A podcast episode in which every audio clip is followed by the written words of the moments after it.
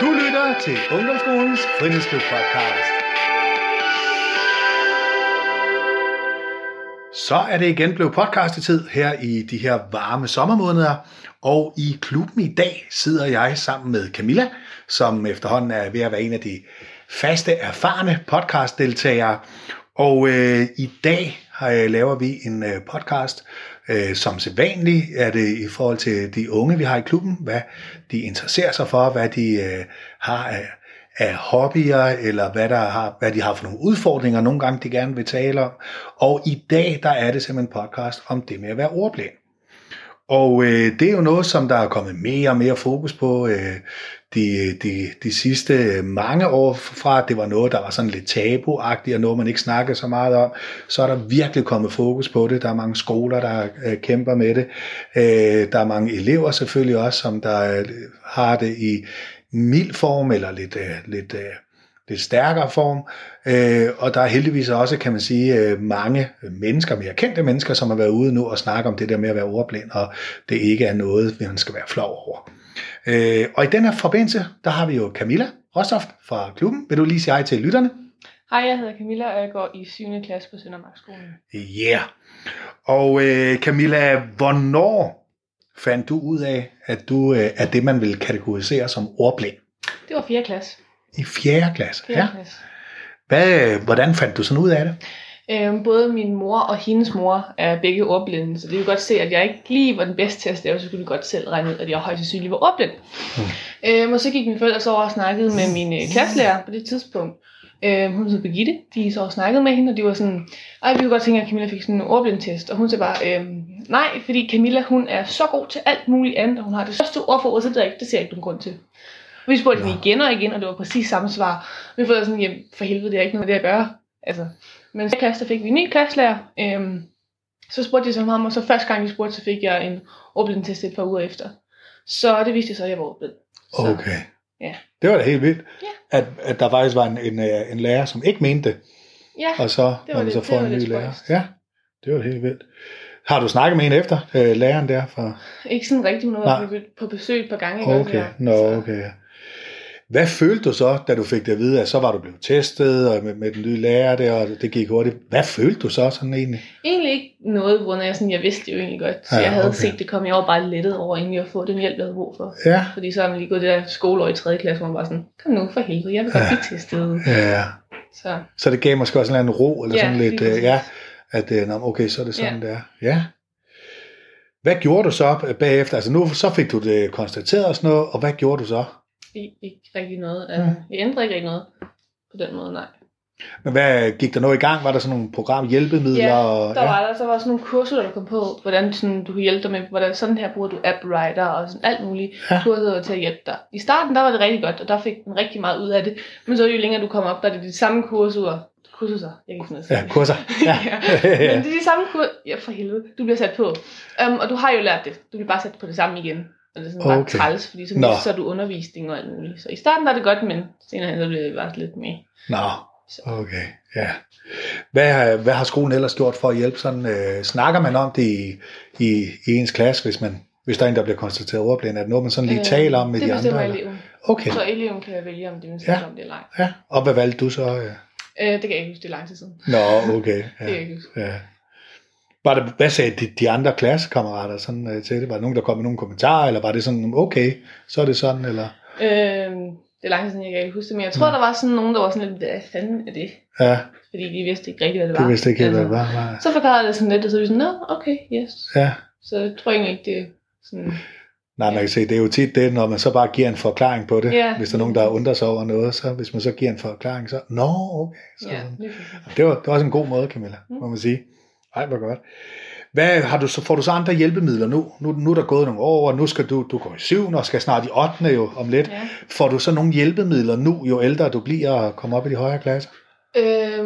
Jeg har jo stadig mine læsecomputer-ting og AppWriter, og jeg har også nogle, så det har jeg haft hele tiden igennem. Ja.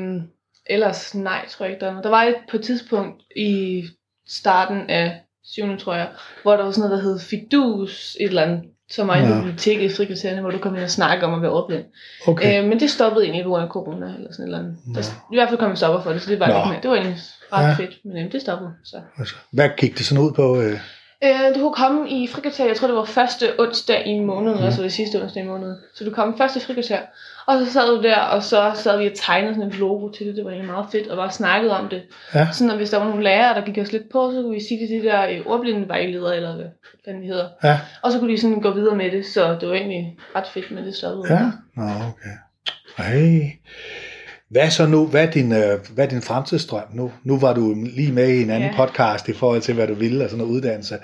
Men til dem, der ikke har hørt den og sådan noget, hvad er så din fremtidsdrøm nu her? Noget inden for politiet. Så. Yep. Ja. Og du ved ikke helt endnu, hvad det er sådan? Jo, men det er sådan lidt svært. Sådan lige, det er lige præcis det der. Okay, det er sådan, ja. Men det er inden derfor? Ja. Ja. Og kan din ordblindhed, kan det så påvirke sådan noget af det? Nej, du har simpelthen undersøgt... Jamen, det, jeg skal bare arbejde lidt hårdere for det, og sådan er det. Okay. Så det er sådan det, du tager med? Ja. Fedt. Ej, hvor godt. Det er jo mega cool. Fordi man kan sige, nogen de vil måske sætte sig og sige, hey, hvad er det synd for mig, og jeg er også ordblind, og jeg kan ikke noget, og alt det der, men så er det fedt, man kan vælge. Ligesom du så siger, så må jeg bare arbejde lidt hårdere for det. Så det er jo den rigtige holdning at have. En god historie, som jeg tit har sagt her i klubben, det er jo med tvillingeparet René Vilderslev og Eske Vilderslev, som nu, som lytterne ikke kan se, det er, Camilla sidder og rynker brynene lidt, hun tænker, hvem er det? Men det er et tvillingepar. Den ene, han er nu direktør på Nationalmuseet, og den anden, han er Danmarks førende DNA-forsker, men de var ordblinde, eller er stadig ordblinde, og da de gik i skole, var de stærkt ordblinde, de kunne næsten ikke læse eller stave. Men der valgte de jo så bare at sige, i stedet for at de bare sad og var kede af det, fordi det er jo også nemt og forståeligt, at man bliver det, at de ordblinde, de kan ikke noget, så må de jo så bare sige til sig selv, okay, så er det vores skæbne, at vi skal arbejde endnu hårdere. Og nu sidder de så i dag, som sagt, som den ene Danmarks førende DNA-forsker, den anden er direktør på Nationalmuseet. Så, og det er jo lidt ligesom dig, Camilla.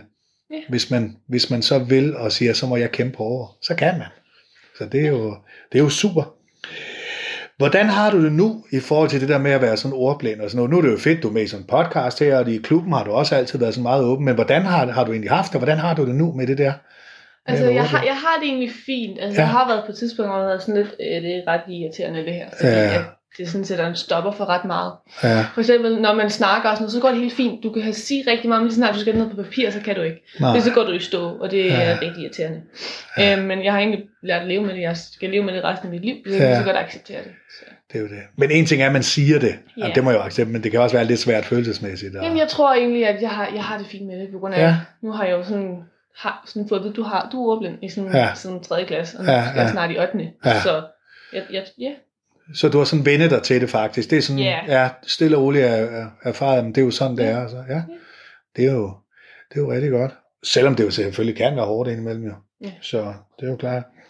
Hvad kan voksne gøre for at støtte et barn, der er ordblind? Hvad tænker du i forhold til sådan altså, dine tanker? Forskelligt fra person til person. Ja. Nogle vil måske godt trøstes, andre vil måske bare have, at man ikke skal bide mærke i det. Det bare skal ligesom før, bare sådan give lidt ekstra hjælp nogle steder. Ja. Så det er egentlig meget forskelligt fra person til person. Okay. Så man kan sige, så der er måske også nogen, som har det sådan, at det, vi behøver ikke snakke om det hele tiden. Eller sådan noget. Ja. Og det kan også godt blive ret irriterende. Helt sikkert. Hver gang du er sammen, så det eneste, man snakker om. Jeg er også andet, jeg er ikke bare ordblind. Jeg er også en person. Du er også en person. Ja. Du er Camilla. Du er meget andet. Ja. Fedt. Hvad er så her til allersidst, hvad er dit råd til andre børn, der lige pludselig bliver konstateret ordblinde? Hvad er dit råd til dem? Det lyder nok, det er mærkeligt at sige, men jeg vil sige, det er bedre at blive konstateret ordblind, end det er ikke at gøre det. Ja. Fordi hvis nu du ikke bliver konstateret ordblind, så er du bare svært ved at stave. Du er stadig svært ved at stave, du er stadig svært ved at læse. Du får ikke nogen computer, du får ikke nogen erfaringer, du får ikke noget notes, du får ikke ekstra tid til eksamen og alt det der. Men så hvis du bliver konstateret ordblind, så du har stadig svært med at stave, og du har stadig svært med at læse, men til gengæld får du alle de hjælpemidler, og det kommer til at hjælpe dig rigtig meget. Så det er bedre at blive konstateret ordblind, end det ikke er. Så man kan blive hjulpet. Ja. Du skal tænke på det var faktisk sindssygt godt, Fedt. Det var vildt godt jo. Det var dejligt formuleret, Camilla. Ja. Så var godt. Er der noget her til sidst? Nu har vi fået rundet podcasten af. Er der noget til sidst, du mangler, som du synes vi mangler lige at skal tage med i det her eller? Nej, ikke. Nej, hvordan har det været? Synes du? Sjov, som altid. Ja. Du er snart en erfaren en, ja. Både i forhold til filmpodcast og så også fritidsklubpodcast. Ja. Det har som altid været en fornøjelse, Camilla. Dejligt at høre, at du snakker, og du snakker hurtigt, ja. Og du banner. Det er lige som det skal være. Super fornøjelse. Jeg vil sige tak til dig. Ja. Jeg vil sige tak til jer lyttere, fordi I lyttede med. I kan som altid finde de her podcast, både på Spotify og på Soundcloud. Der går I bare ind og finder Jespers Ungdomspodcast. Der er en masse podcast med om og med de unge her fra klubben, og på Filmnørdeholdet også. Så fortsat god dag til jer. Hej hej.